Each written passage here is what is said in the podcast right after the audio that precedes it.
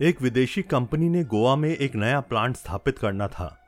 इसलिए कंपनी के सबसे होनहार ऑफिसर रवि को गोवा भेजा गया।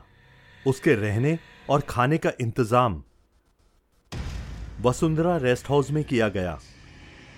एक लंबे सफ़र के बाद रवि रात को 11 बजे वसुंधरा गेस्ट हाउस पहुँचा और फ्रेश होने के बाद जब वह खाना खाने के लिए मेज पर आया, तब तक पौने बारह बज चुके थे।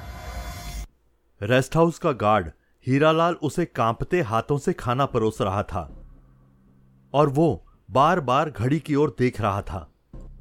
रवि ने उसके चेहरे पर दिख रहे डर का कारण पूछा तो वह बोला कि इस रेस्ट हाउस में 11 बजे के बाद रुकना।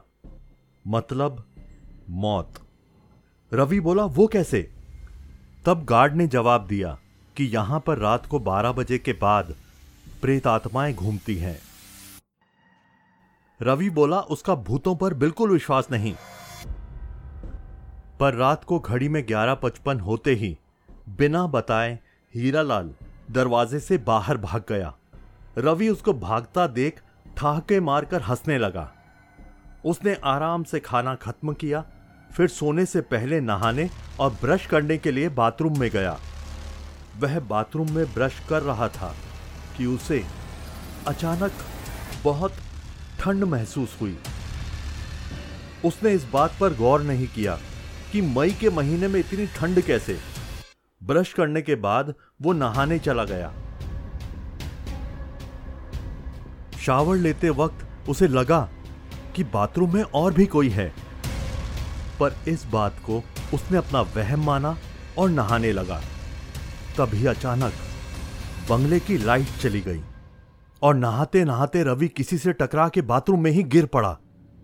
चोट लगने पर वो ज़ोर से चिल्लाया, पर उसकी दर्द भरी आवाज़ सुनकर भी हीरालाल अंदर नहीं आया।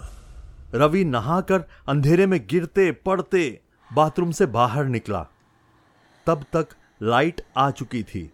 उसको हीरालाल पर बहुत गुस्सा आ रहा था, क्योंकि उसकी आवाज़ सुनकर भी वह उसे देखने नहीं आया।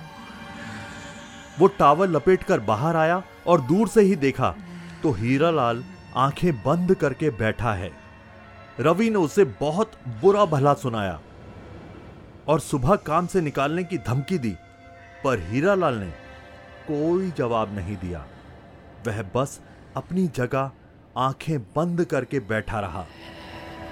वो वैसे ही पैर पटकते हुए जाकर सो गया।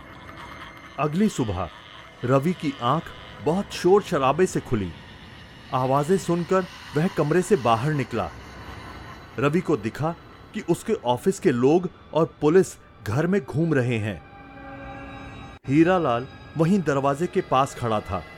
रवि ने उससे जाकर पूछा कि ये सब लोग यहाँ पर क्या कर रहे हैं? और ये पुलिस क्यों आई है?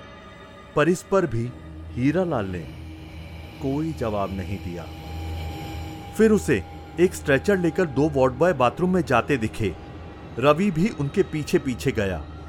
वहाँ पर पुलिस और कंपनी के मालिकों ने घेरा बनाया हुआ था। रवि चिल्ला रहा था कि क्या हो रहा है? मुझे भी तो कुछ बताओ। पर रवि की आवाज़ पर किसी ने भी कोई रिएक्शन नहीं दिया।